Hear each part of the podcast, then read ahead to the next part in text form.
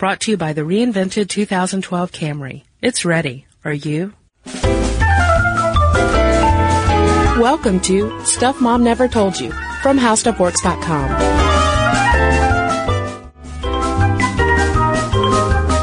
Hello and welcome to the podcast. I'm Cristen. And I'm Caroline. Maybe we should start this off, Caroline, by just inhaling. Ooh, not sniffing it in the microphone. Sorry, sorry. I was deeply inhaling. We're talking about yoga today, and I thought of doing this topic while in yoga class last weekend. Mm-hmm. I would, Caroline and I had been emailing back and forth about what to talk about in the next week's, the coming week's podcast. And as I was in a downward dog, it hit me, hey, why don't you talk about yoga? Yeah, there's actually been a lot in the news lately about how, oh my god, yoga's gonna kill you. You can really hurt yourself. And I've kind of skimmed those articles and I've been a little skeptical just, uh, I mean, I agree that you could probably hurt yourself. I have taken yoga classes where I've been pushed a little too far by some overzealous instructors. So yeah, you can definitely get some overextension problems. Um, but before we get into the dangers of yoga, and why yoga is suddenly making headlines. Uh, let's talk a little bit about what yoga is exactly and how it became popular in the United States. Because popular it is indeed. Um, thanks, Madonna. yes, thanks to partially to Madonna. Around 15.8 million Americans practice yoga as of 2008. That number may now be closer to 20 million as of 2011. And with all of that yoga-ing, it is now a $6 billion industry, which is not surprising if you go into a store like Lululemon, which is mm-hmm. the quintessential yoga supply store, because yoga pants and fancy yoga tops and yoga towels. I need a yoga towel, for instance. It is you expensive. can't just take like a hand towel. You can take a hand towel to yoga, but I'm talking about when, uh, especially if you take Bikram or hot yoga, which I have done. You gotta have a towel. I take the whole sort. beach towel. Mm-hmm. Yeah. But there are these special towels that specially wick away your special yoga sweat for a special price of like two thousand dollars. Yeah. And I think all you said there were what, twenty million people who do yoga? Yes. I think all of them were in my hot yoga class when I took it for a couple of months. It was crowded. It was a little crowded. There was a there was one of those half off coupons Ah. and people flocked to it. Mm-hmm. You could tell how angry all the regulars were. I stuck with it for a while until I almost died. I, I, And that's why we're talking about this. yoga, as it's probably known that it is an ancient tradition from India, and it's first mentioned in a text called the Vedas, which is 5,000 years old. And the word yoga comes from the Sanskrit for union or yoke. And that union implied is the joining of the mind and body. Right. And a lot of these these yoga tenets mm. were, were orally passed down. Right. They weren't written down. So so we don't really know when the poses got more of the focus. The asanas. The- yes. But in the 19th century, a member of the royal family in a region in India wrote one of the first how-to books to include poses. And a century after that, the Maharaja invited a yoga teacher known for his mastery of, what was that? asanas. or poses. And uh, by 1931, this particular teacher had begun teaching Ashtanga yoga. Cristen, she's nodding. Uh, it's a vigorous routine of flowing postures. So we're getting into more with the focus on the physical instead of um, the rest of the the other seven limbs of yoga, which involve spirituality, breathing, enlightenment. And this method was eventually passed on and evolved into the forms that we're used to seeing today. Should we mention the uh, what the eight limbs of yoga are? Please. because I feel like this provides uh, the theoretical background of why people started doing yoga in the first place, and then we'll explain um, how that relates to the more gym and cardio fitness yoga that's so popular today. So you have the yama, which refers to the ethical standards of yoga, such as uh, doing no harm unto others. In that crowded Bikram classroom, Caroline, Right. you should not have elbowed anyone I else. did not. Okay. She's so accusatory. Niyama refers to the guidelines of self-discipline, which makes a lot of sense. It does take self-discipline for me to drag my behind into yoga class sometimes. Asana, uh, which are the poses, also refers to the physical exercise of yoga. And then pranayama refers to breath control, which is a means of linking the mind and the body, going back to that Sanskrit of union or yoke. Um, for instance, in the yoga that I take, we practice ujjayi breath, which sounds like you are breathing harshly through your throat, sort of constricting your your throat to have an audible breath, which you're supposed to pay attention to to help keep you focused as you move through all the exercises. And then the final four are Pratyahara, Dharana, Dhyana, and Samadhi. And I know that my pronunciations are probably not quite spot on for any yogis out there. And all of those involve transcending the physical world, concentration on one thing, such as an asana, meditating on nothing at all. This comes up a lot in yoga as well. You're, you're clearing your mind of anything except moving your body into these specific poses. And then the samadhi, which was the last one I mentioned, refers to the ultimate goal of yoga, which is a transcendental state of the self where you realize your interconnection with the divine and living things. yes, and I wonder if Madonna feels the connection. I'm sure she does. She is actually my friend Emily, who is a yoga genius, and she's been practicing and teaching forever. Uh, kind of blamed Madonna, or credited credited her as as however you look at it, um, with sort of helping yoga get into the mainstream because you know she's pretty ripped. Oh yeah. And and people tend to kind of idealize the yoga body. Like how lithe you can get and limber and everything. And so, yeah, my friend was talking about how in the 1990s, people started getting more involved with yoga as a way to get in shape and lose weight. And it sort of started to lose that spirituality aspect. Right. Now the most typical kind of yoga that we'll see in the States is Hatha yoga, which emphasizes the asana and pranayama limbs of yoga, which are the physical exercises combined with breathing control.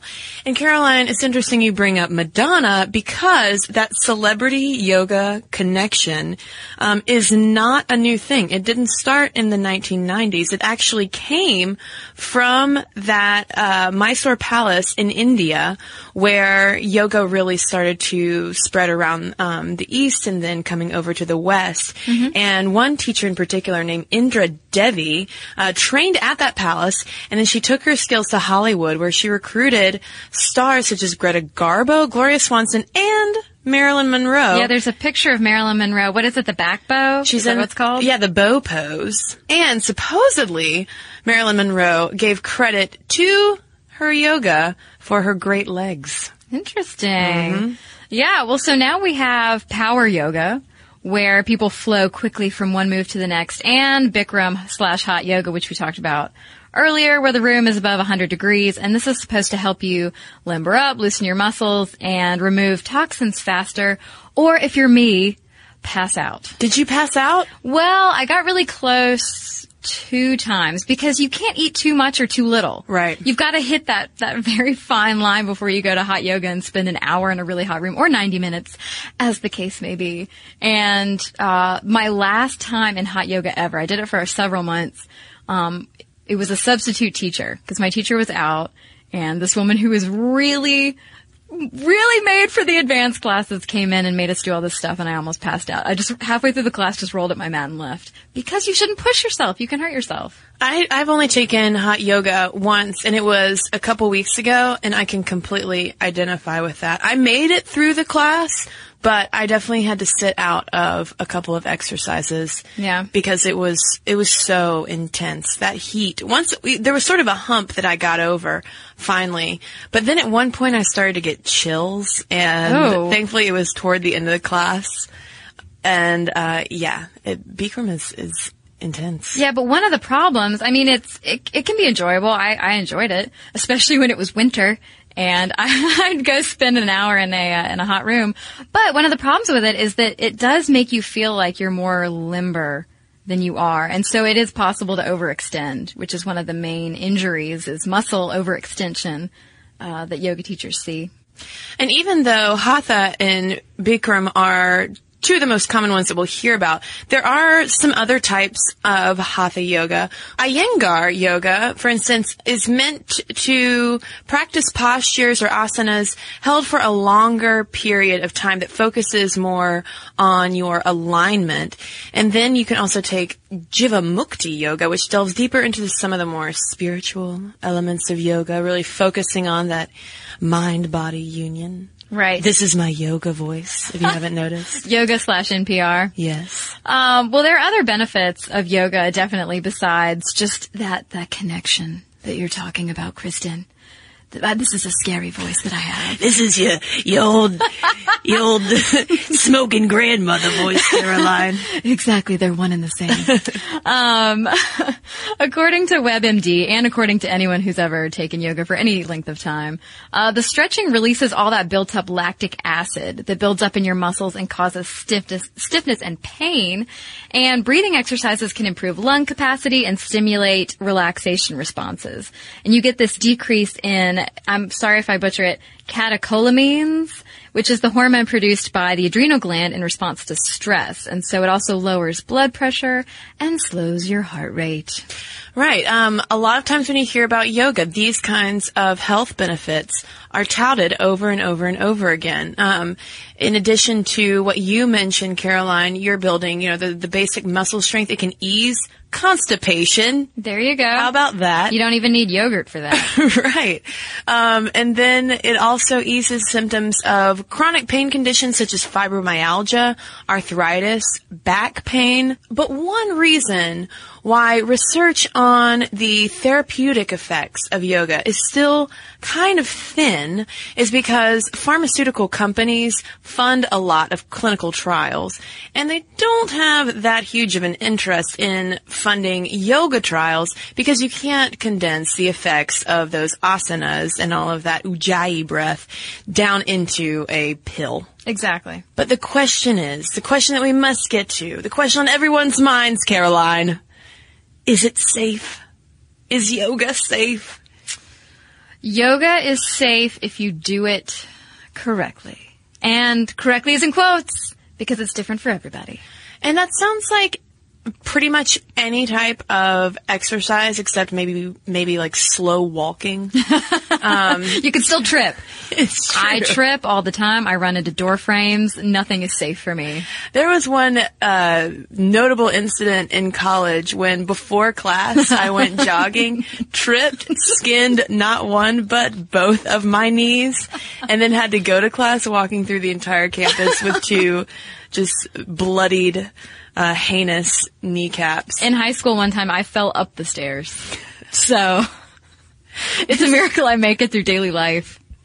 Um, but but yoga though, I I still have not. I haven't managed to skin my knees in yoga. So am I am I good to go? Well, there are definitely some concerns that are a little bit uh, deeper than skinning knees, although I'm sure that's painful.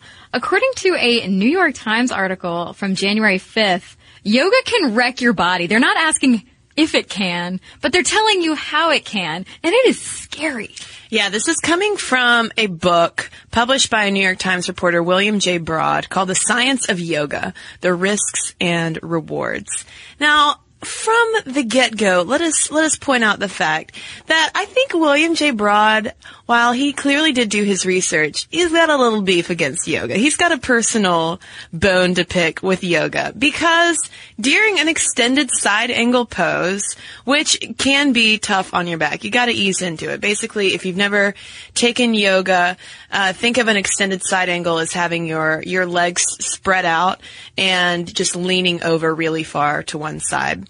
And while doing this, he threw his back out because of a previous injury he had. He had ruptured a disc in his lower back and was actually taking yoga as a form of therapy for his back. Side angled, too hard, and back problem. Uh, according to uh, Glenn Black, who is a yoga teacher that William Broad talked to, the vast majority of people should just give it up. Give up yoga altogether because you are so likely to hurt yourself that it's not even worth it. On a side note, um, when I first read this article about Glenn Black, the yoga teacher, I kept reading it as Glenn, Glenn Beck. Beck. Me too. And it it really got things going off on a on a strange start in my brain.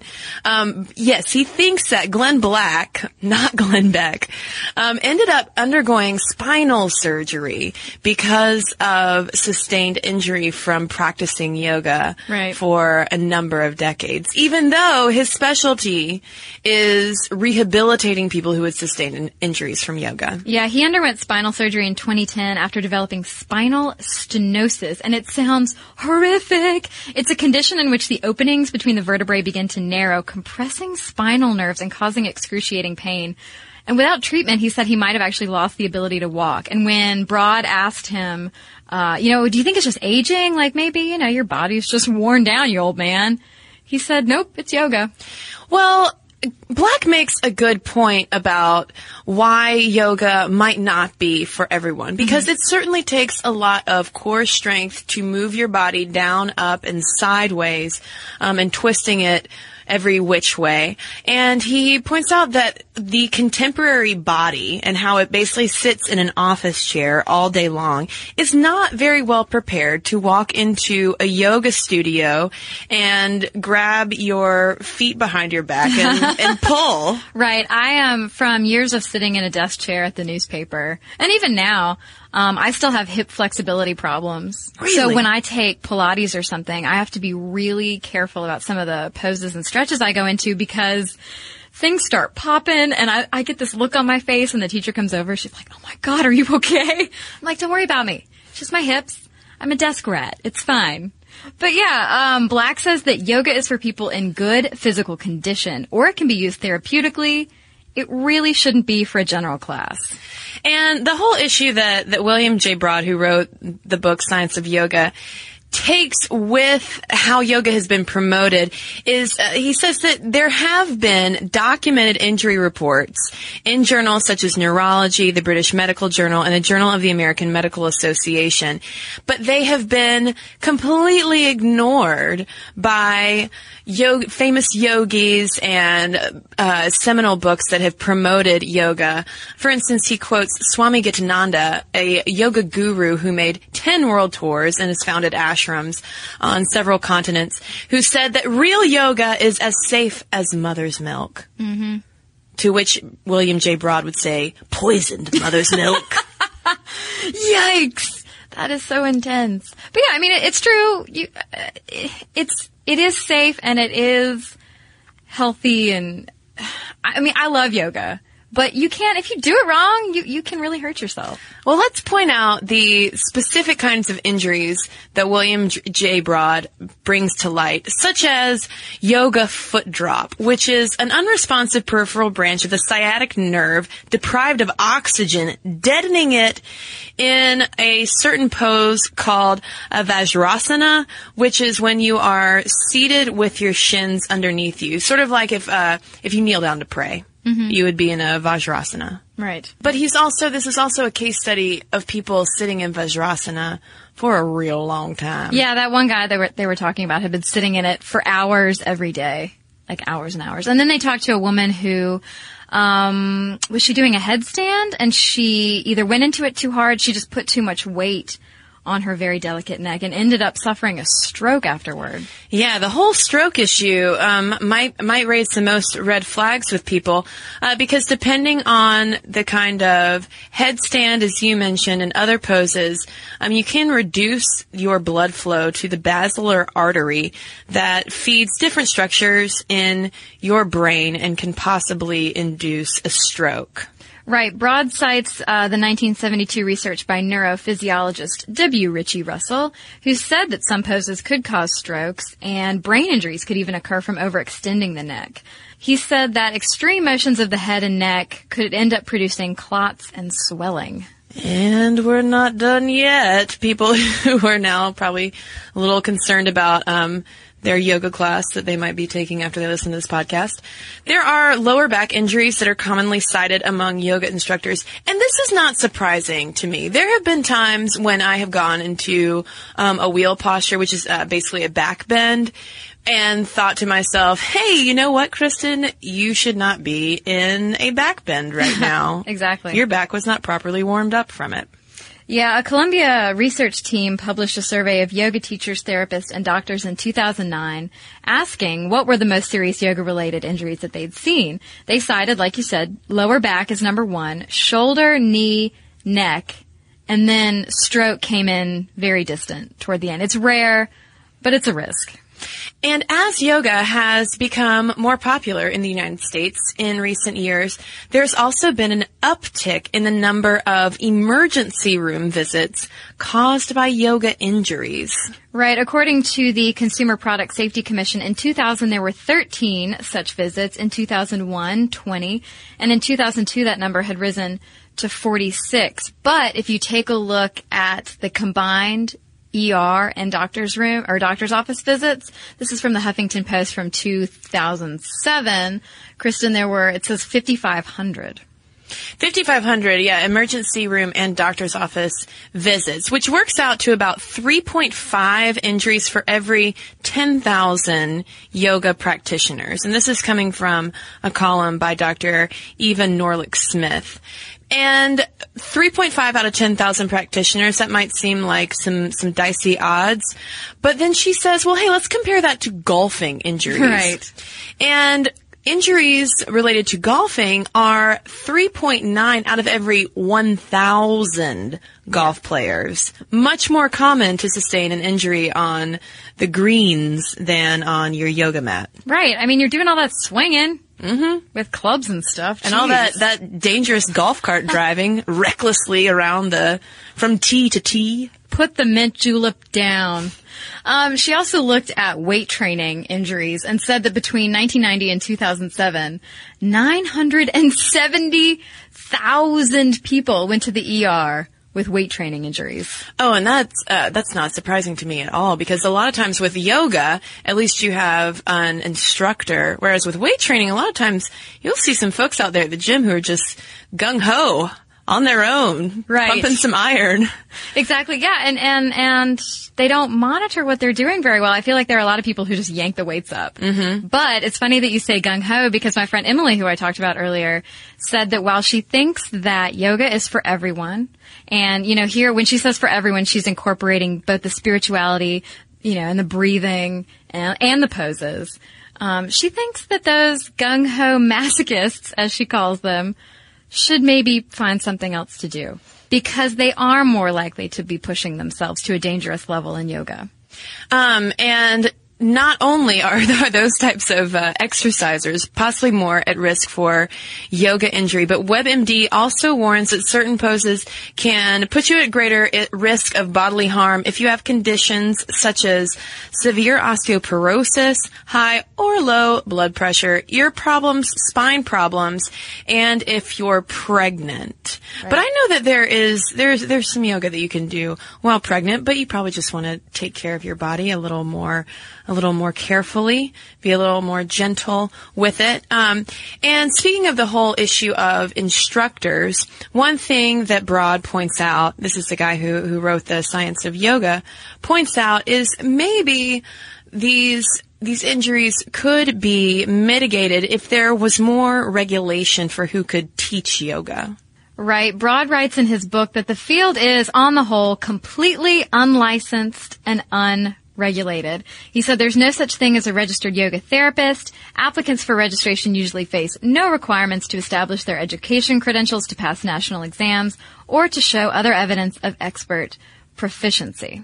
But to me, you, you can determine whether or not you are, you know, being led by a capable instructor. A lot of times, um, the the yoga place that I go to has a number of different instructors, but they're always emphasizing paying attention to your own body, knowing your limits. It's referred to as, as your edge. Don't go beyond your edge. Some days I can do a back bend. Some days I can't, you know, and, and sometimes your ego will get in the way and say, Hey, well, I did a back bend in the last class, so I got to do one this time. And next thing you know, you have a lower back injury. Right. Um, which is why in order to avoid being one of those, statistics, it's really important to uh, take in a beginner mindset, listen to your body, do the pose that's right for you, pay attention to instructors who will offer modifications.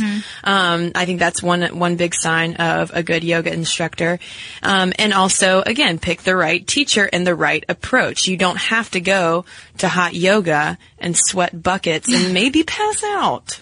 Right. And there was one, one of these articles that we read talked about, specifically talked about headstands, things like headstands, very advanced poses. You know, don't keep going to a teacher if they're all, you know, first class and a beginner's class. At the beginning of the class, making you do something like a headstand. And that made me think of one of my hot yoga classes. Uh, one of the teachers, um, I would say halfway through a 90 minute class. Yeah had us doing attempting headstands. And of course, you know, there were people who were very experienced in the class and they shot up no problem. But then there were people like my friend and me who were, you know, rolling over, like falling off the wall. And and I know of someone who goes to Bikram every morning, Monday through Friday. And that's incredible. And I wish I had that kind of endurance and self-discipline as well to be able to do that because it probably does feel great to sweat out toxins every single morning.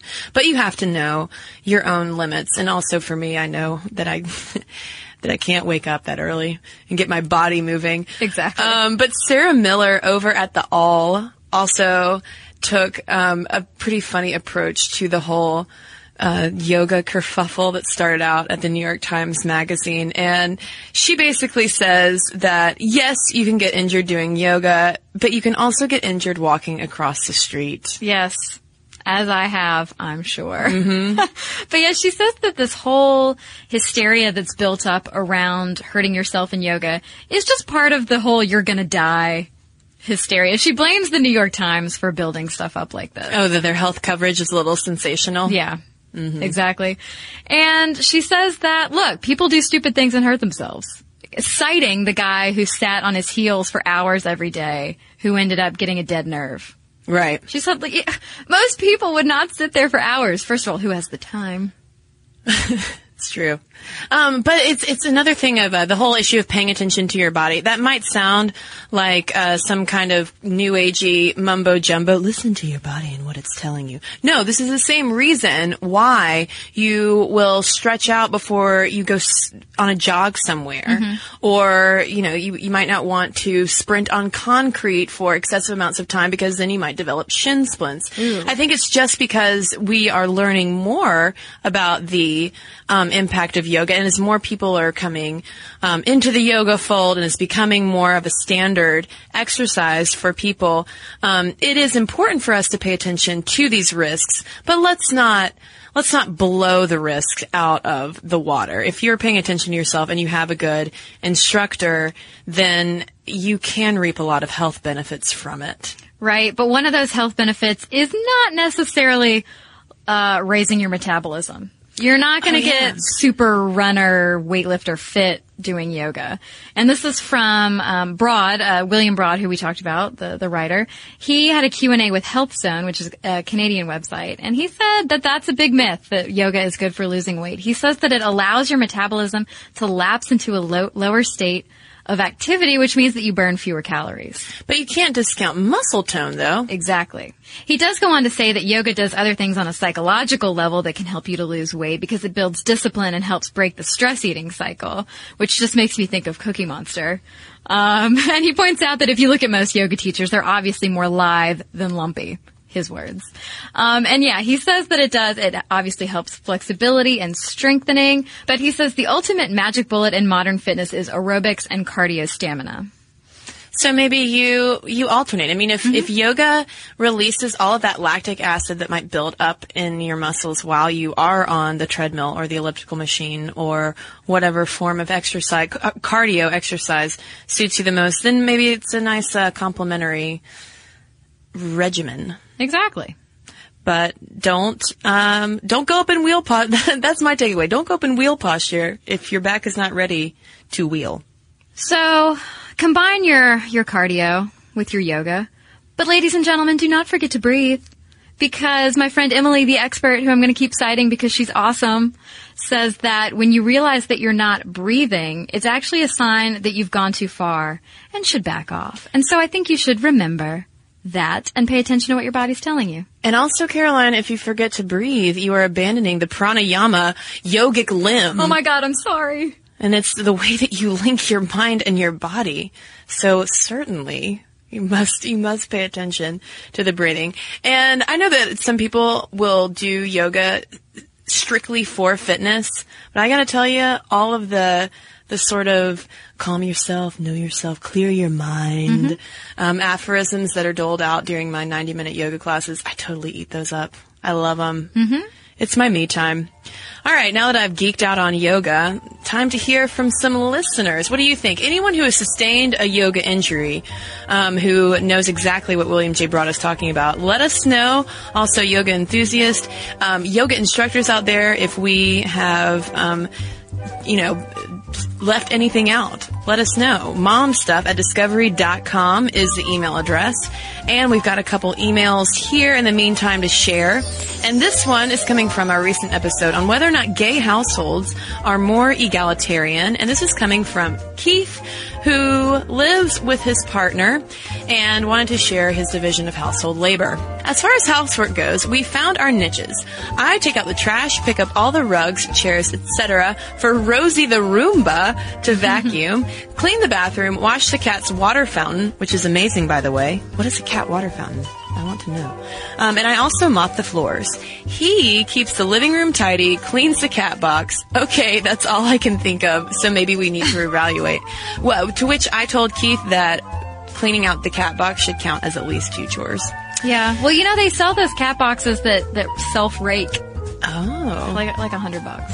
Um, but he says that we do share dishwashing as we have no dishwasher, and whoever cooks, the other person does the dishes. And we alternate cooking with a few fend for yourself nights thrown in, and we alternate lawn mowing responsibilities. I'm definitely the one who nags when things aren't done when I want them done to my specifications. Um, a great insight from your podcast because I think I can pick a fight where one isn't needed. Great insight from your podcast because I think I can pick a fight when there is no need for one. My advice, read Don't Sweat the Small Stuff and give a copy to your housemate. So thanks, Keith. Okay, this is from Amanda about our Legos podcast. She said that I have a four-year-old daughter who loves her Legos. It's become a weekend tradition for her to play Legos with my husband. Oftentimes, Hello Kitty and Mimi, Hello Kitty's sister, will fly around on their space shuttle, lightsabers in hand, to fight the bad guy astronaut who kidnapped Mario. Peach doesn't get kidnapped, only Mario. Afterward, they love to go home to their Lego house, which has a kitchen, bedroom, supercomputer room with lots of levers, classroom, and pet giraffe. I don't think that was in my Paradisa set. All of these, except the giraffe and Mario, are Lego, and the most pink there is is in the Hello Kitty house. I'm going to be speaking to a group of teachers in training at my local university about encouraging females in the STEM fields and plan to bring several of my daughter's toys. Plush, white and red blood cells, foam, multi-sided dice, and her Lego space shuttle. My daughter loves the color purple and does do more role playing with her toys than her male cousin of the same age, but I think that making sure you put thought into what toys you let your children, male or female, have is the best way to encourage them in the right direction. Thank you, Amanda. Yes, indeed. Thanks to Amanda and Keith and everyone who has written in. Momstuff at discovery.com is where you can send your letters. You can also find us on Facebook, like us, leave a comment there, and follow us on Twitter at Momstuff Podcast. And you can read How Yoga Works by the delightful Molly Edmonds at HowStuffWorks.com. Be sure to check out our new video podcast, Stuff from the Future. Join How Stuff Works staff as we explore the most promising and perplexing possibilities of tomorrow. The How Stuff Works iPhone app has arrived. Download it today on iTunes. Brought to you by the reinvented 2012 Camry. It's ready. Are you?